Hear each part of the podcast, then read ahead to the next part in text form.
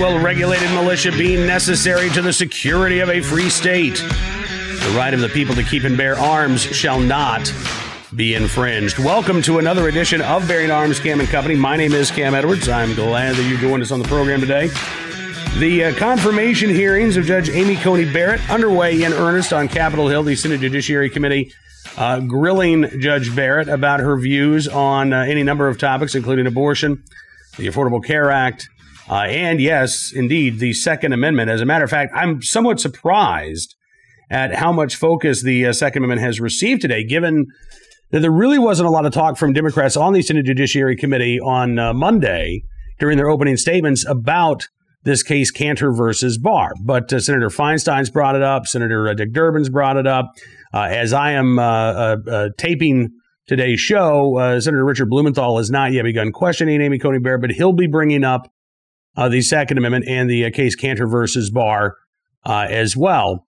we're going to get to some of the commentary and some of the the questioning uh, from these senators. We'll start with uh, Dianne Feinstein, who uh, brought up the fact that March was the second highest month ever for gun sales in this country. And she saw that as a horrible thing. Yeah, the fact that more Americans are exercising their constitutional right to keep and bear arms, constitutionally protected right to keep and bear arms, she, she views that as something that should be curtailed, as something that should be stopped. This is why we need gun control laws because, gosh, look, people are trying to exercise their right to keep arms. They're going out and they're buying guns. Now, Dianne Feinstein also tried to tie in the increase in violent crime that we've seen in many cities across the country to the increase in legal gun sales, even though there's no evidence that the two are connected. You look at some of the cities that have actually seen some of the biggest rises in violent crime, and there are places that, uh, frankly, make it very, very difficult to be a legal gun owner. New York City, for example, shootings and homicides nearly doubled over the course of the summer what they were in 2019 and yet, if you want to be a legal gun owner in New York City and you applied for your pistol premises license so you could keep a gun in your home, let's say you applied or you tried to apply back in May. You didn't get your license. Fact, you're going to be waiting over a year for you to be approved to keep a handgun in your home in New York City in Philadelphia. You're waiting over a year now to be able to apply for your concealed carry license. Pittsburgh, Pennsylvania, you're waiting until 2021, March of 2021, to simply apply for a concealed carry license. North Carolina, I heard from somebody yesterday, said that their appointment has been made for June of 2021 to apply for their concealed carry license. In North Carolina, you also have a pistol purchase permit that you have to apply for before you can legally buy a handgun. And in many counties, we're looking at month long waits there. Illinois, Chicago, again, homicides way up in Illinois and in Chicago specifically. But the FOID card process, every gun owner in Illinois is supposed to have a firearms owner identification card. And guess what? They've got a backlog of tens of thousands of applicants right now. So, no, it is not legal gun owners who are driving violent crime. Do you want to know what's driving the violent crime rate and the increase in violent crime in these cities?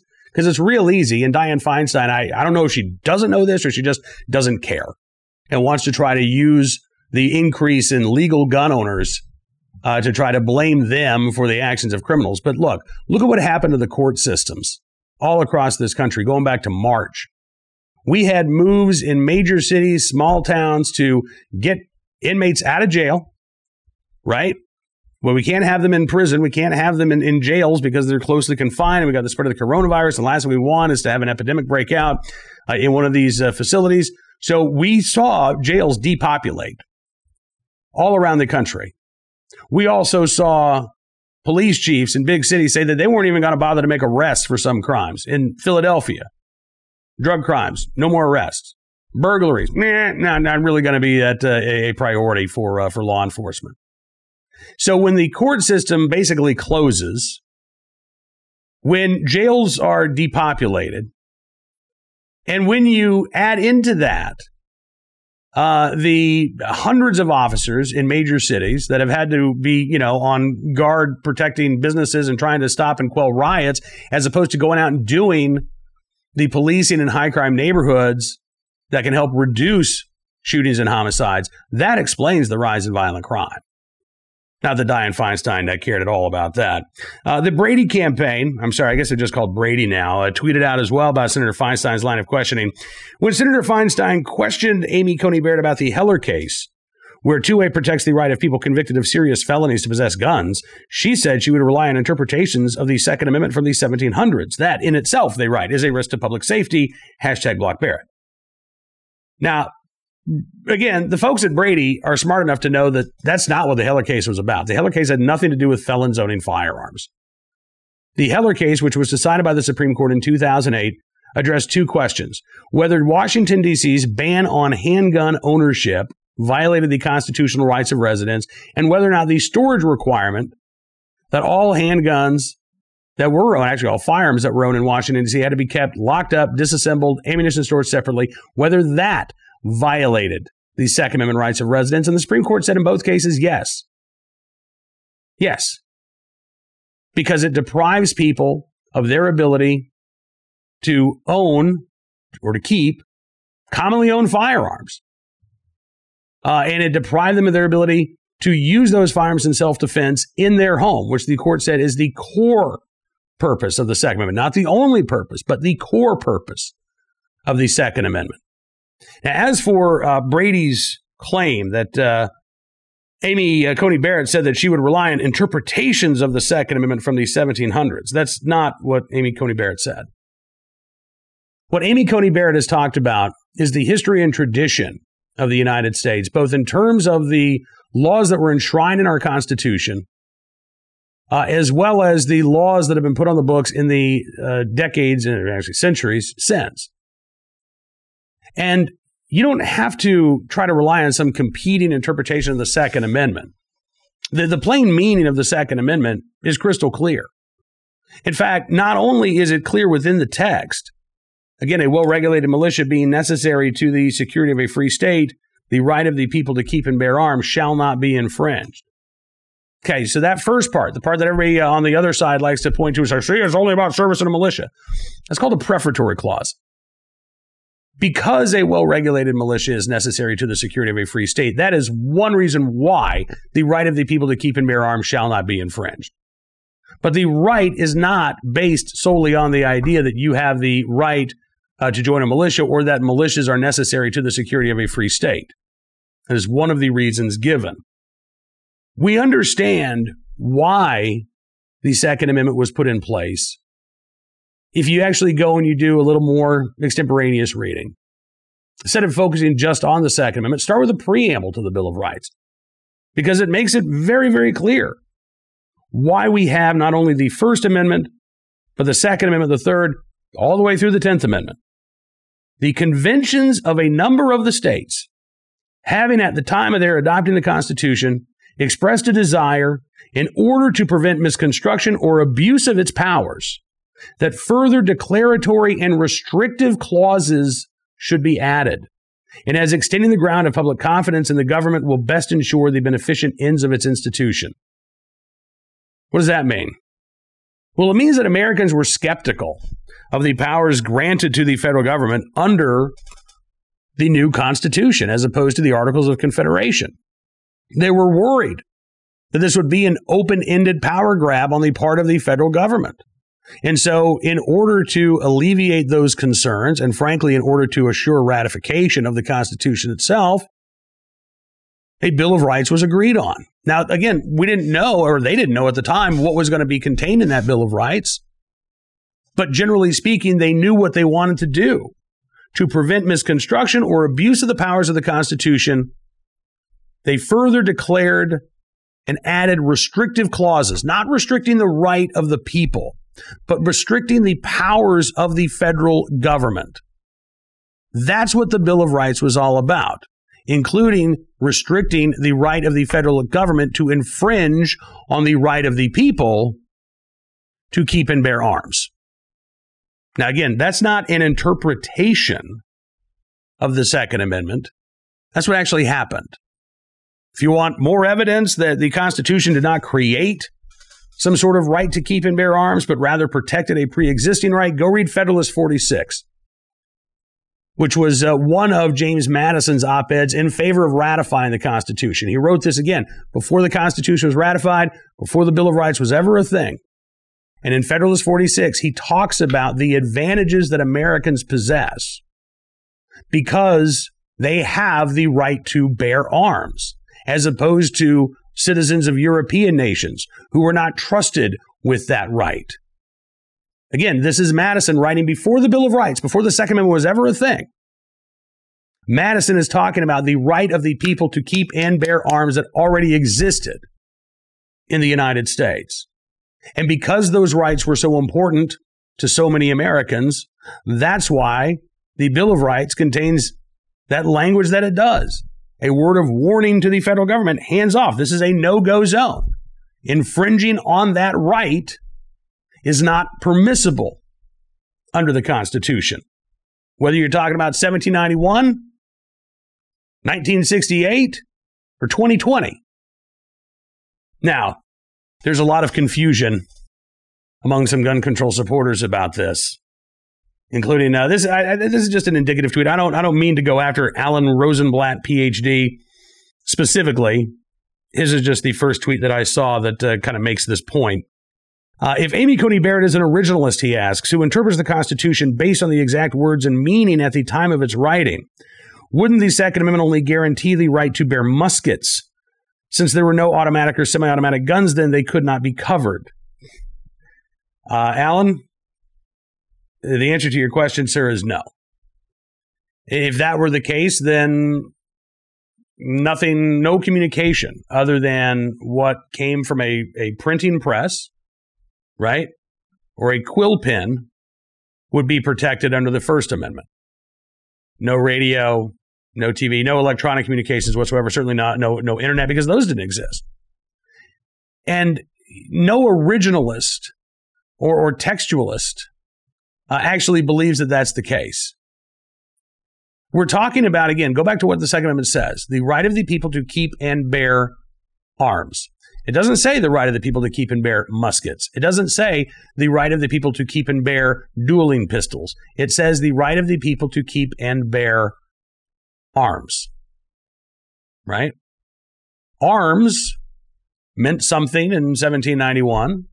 Arms means something in 2020 today. Arms means those, basically, those small arms that uh, you can carry that are in common use for a variety of lawful purposes. And that would include in 2020 semi automatic handguns, semi automatic rifles, semi automatic shotguns. Basically, again, the, the universe of firearms that you can find at your local gun store, those are the arms that are in common use for a variety of lawful purposes, and those are the arms that are protected by the Second Amendment. Now, Dick Durbin also tried to grill Amy Coney Barrett about uh, her dissenting opinion in this case, Kanter versus Barr. This was a uh, 2 1 decision from the Seventh Circuit. Amy Coney Barrett was the dissenting judge. Uh, and it involved a case named Ricky, or a guy named Ricky Kanter, who was convicted uh, in federal court of Medicaid fraud. Basically, he was selling shoe inserts that he claimed were Medicaid compliant, and they were not. And he ended up getting several hundred thousand dollars uh, from customers who thought that you know they could uh, that be reimbursed by Medicaid, and they weren't. Spent a year and a day, were sentenced to a year and a day in federal prison, uh, which also resulted in the lifetime loss of his right to keep and bear arms. So Kanter sued, arguing that, uh, that that was an inappropriate punishment and a violation of his Second Amendment rights. And what Judge Amy Coney Barrett said was that based on the history and the tradition of not only the Second Amendment, but the gun laws in the United States, and what we know about uh, what the founders had to say at the uh, time, that they didn't intend for every felony level offense to come with a lifetime prohibition on the loss of your Second Amendment rights. Instead, they were concerned about whether or not somebody was dangerous. And so Amy Coney Barrett said that's what the standard should be. It should not be just that if you're convicted of a felony, if you're Martha Stewart convicted of insider trading, or you're uh, Ricky Kanter convicted of selling fraudulent foot inserts or uh, shoe inserts, that that should not automatically preclude you from ever exercising your right to keep and bear arms ever again. Dick Durbin tried to turn this into a test between your right to vote and your right to keep and bear arms. Um, asking Barrett about the differentiation and basically accusing Barrett of saying that felons should be able to regain their right to keep and bear arms, but that they should not be able to regain their right to vote. And Amy Coney Barrett shut down Dick Durbin pretty easily, pointing out that the case that she was involved in, Kanter versus Barr, had nothing to do about the restoration of rights to vote. And as a matter of fact, as uh, Judge Barrett said, quote, the Constitution contemplates that states have the freedom to deprive felons of the right to vote, but I express no view on whether that was a good idea. They're, they're, Durbin and a lot of the Democrats on the Senate Judiciary Committee, who are again trying to draw this comparison between the loss of your Second Amendment rights and the, the loss of your right to vote, are, are basically accusing Amy Coney Barrett of, of saying, uh, I'm going to give you a cooking analogy because I've spent a lot of time in the kitchen with my wife, Missy, the past uh, few weeks. Well, you were you you you said that this recipe for donuts uh, is is good, but you didn't say anything at all about uh, making eclairs. So what? You don't think that uh, people uh, like eclairs? You don't think people enjoy pastries? It's an apples or a donut to eclair comparison, I guess, because the Kanter case again didn't have anything to do with felons voting. So why would Judge Barrett have opined about the legality of the restoration of rights to felons in terms of voting, as opposed to uh, the validity of uh, restoring their right to keep and bear arms. Again, it was it was meant as a gotcha on the part of Dick Durbin. Uh, I think Judge Barrett handled herself very well, but you get the idea again why gun control advocates are so freaked out about the prospect of Amy Coney Barrett being on the bench. By the way, uh, Judge Barrett did say today that she is a gun owner, uh, but that uh, you know she would look at the cases before her uh, and would not let her own personal viewpoints guide her. That she would look at the law because that is what a judge is required to do. And you know, look, unfortunately for gun control advocates, if you look at the law, some of their gun control laws are going to be struck down as unconstitutional because what they are trying to do runs afoul of the protections provided by the Constitution. We have a right to keep and bear arms. Gun control advocates, their idea of gun safety, I say this all the time, their idea of gun safety is don't own a gun.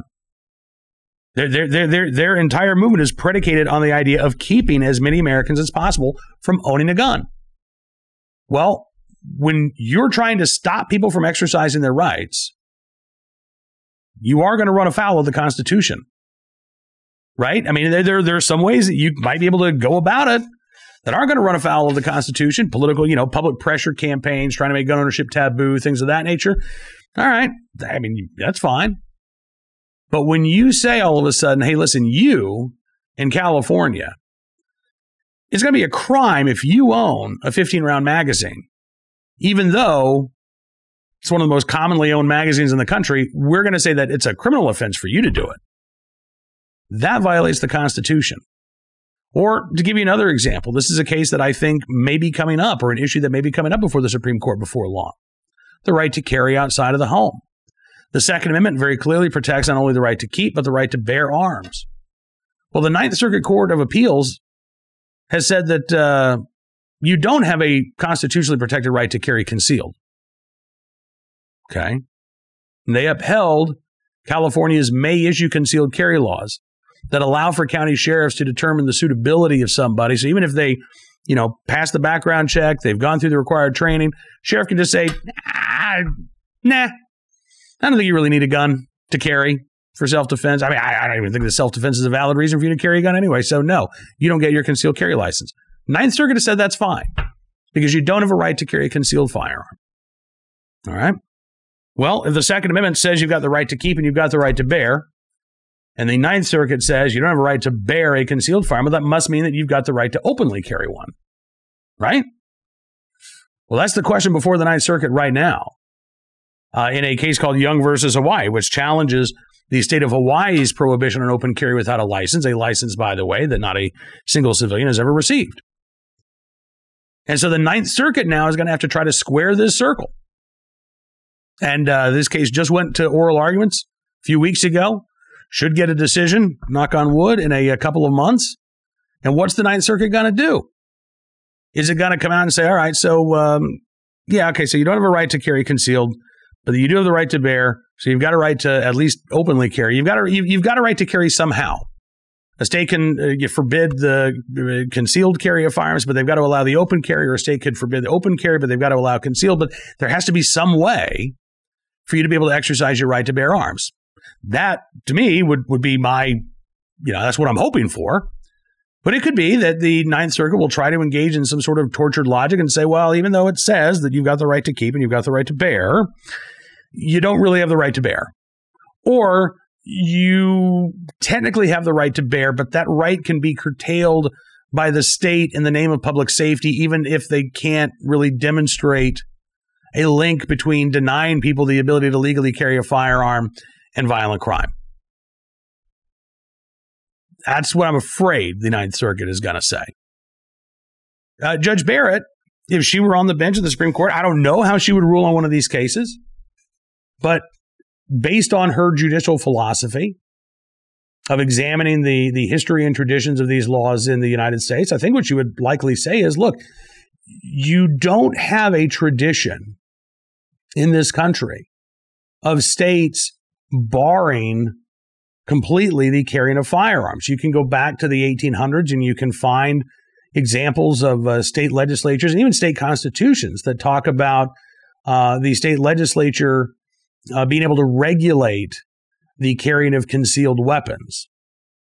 And you can find that language in state constitutions. But you don't find language in the state constitutions or even these uh, uh, state um, uh, you know statutes that say the bearing of firearms is forbidden, right? I'm going to try to give you an example here of one of those statutes um, that talks about specifically uh, the uh, here we go Georgia 1868. A well regulated militia being necessary to the security of a free people, the right of the people to keep and bear arms shall not be infringed, but the General Assembly shall have the power to prescribe by law the manner in which arms may be borne. So, in other words, the legislature reserves the right to say, look, here's how you can carry. But the legislature can't say, you can't carry, right? Uh, Missouri, 1875 that the right of no citizen to keep and bear arms in defense of his home, person, and property, or in aid of the civil power, when thereto legally summoned, shall be called into question. But nothing herein contained is intended to justify the practice of wearing concealed weapons. Colorado, 1876. Uh, basically, the, the, exact same language. Uh, nothing herein contained shall be construed to justify the practice of carrying concealed weapons. But again, it's not about banning the right to carry entirely. Even Texas, 1876. Every citizen shall have the right to keep and bear arms in the lawful defense of himself or the state, but the legislature shall have power by law to regulate the wearing of arms with a view to prevent crime. Um, and again, there's all kinds of language like that, but what you won't ever find in a state constitution is a language that says the right of the people to keep arms shall not be infringed, but the people have no right to bear them.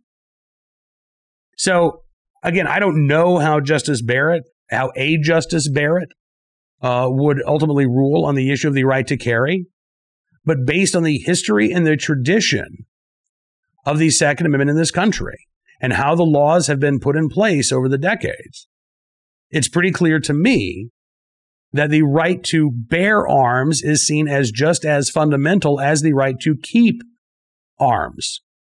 And that while state legislatures again, may indeed have the power uh, to regulate how arms are borne.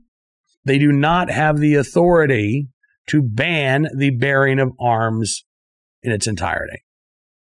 Uh, and again, I think it's likely that a Justice Barrett would come to that same conclusion, which is, again, one of the reasons why gun control groups are freaking out so much. Not because Amy Coney Barrett is an extremist, but because their own extreme positions likely cannot stand a constitutional challenge if the history and the tradition of our gun laws and our Second Amendment rights are fully examined when ruling on the constitutionality of their gun control measures.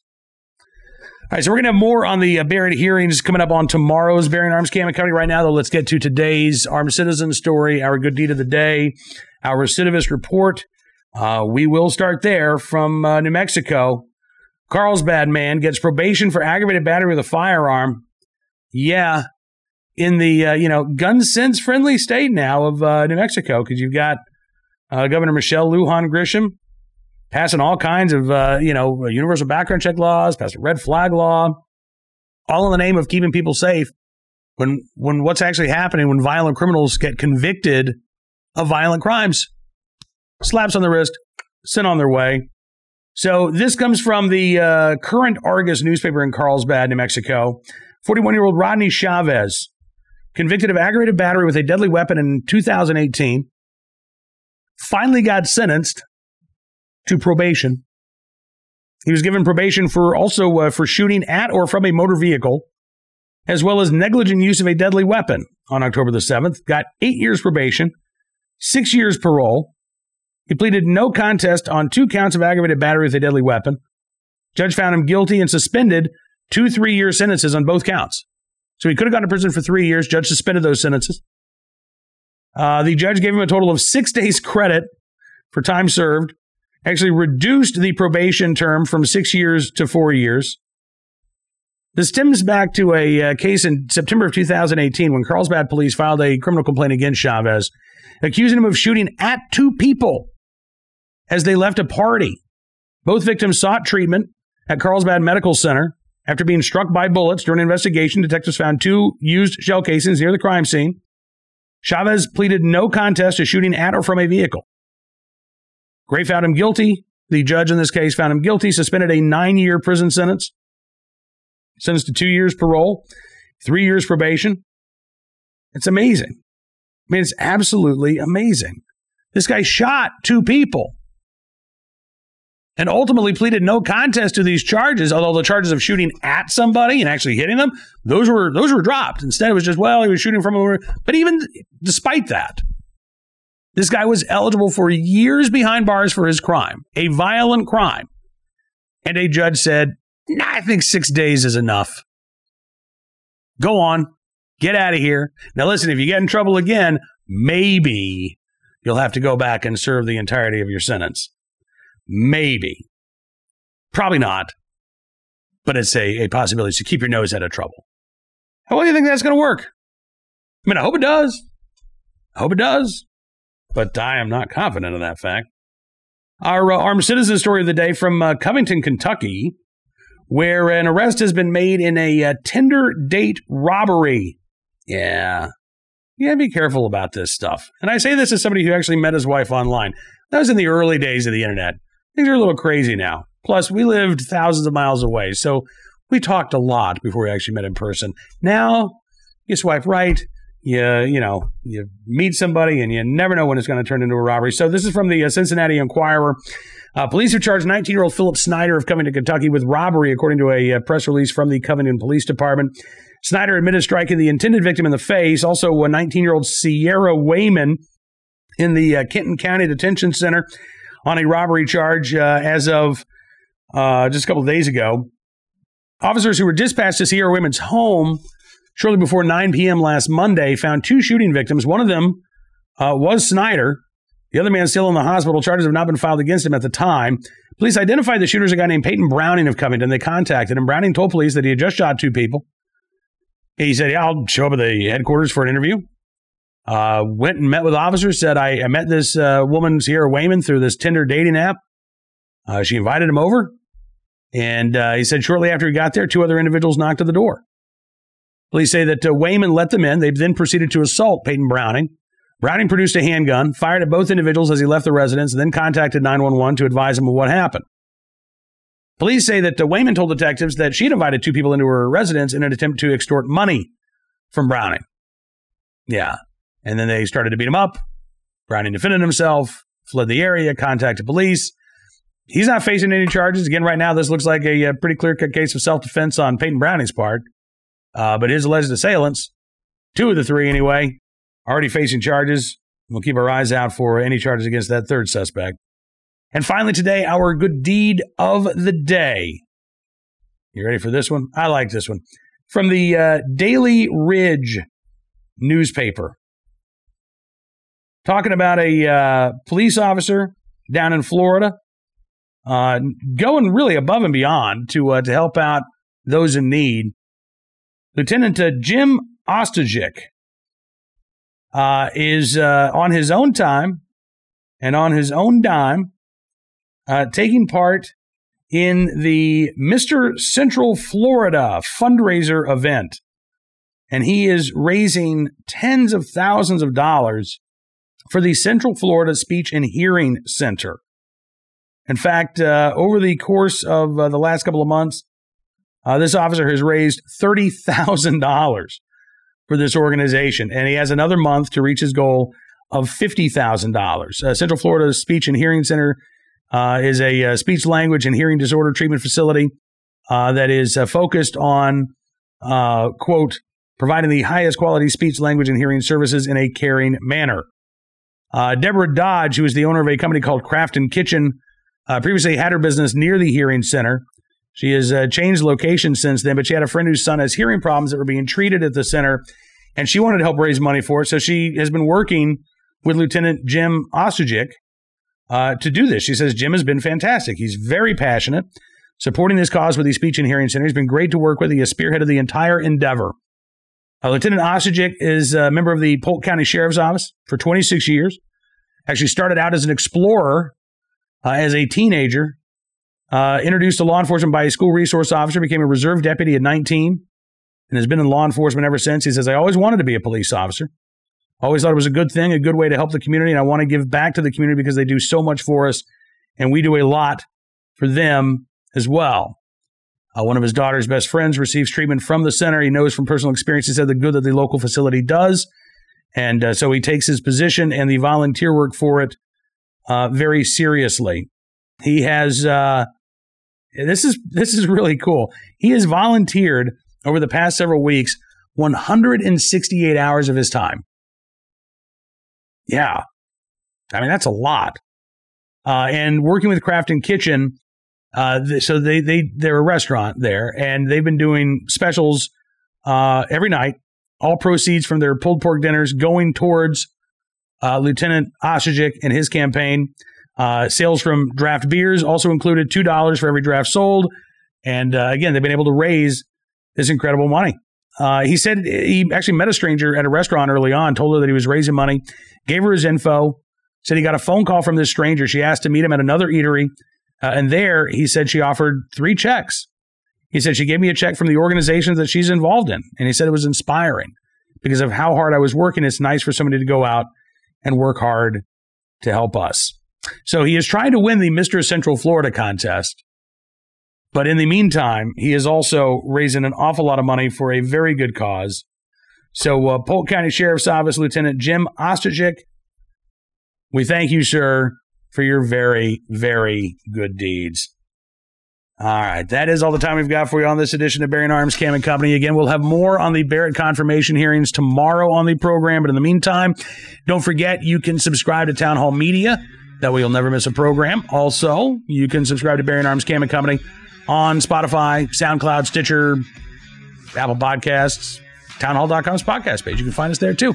Wherever you get your uh, favorite podcasts, you will find us there. Hope you have a great rest of your 2A Tuesday, and we'll be back with you tomorrow with more of the latest Second Amendment information from all across the nation. Until then, be well, be safe, be free, and we'll see you soon with another edition of Bearing Arms Cam and Company.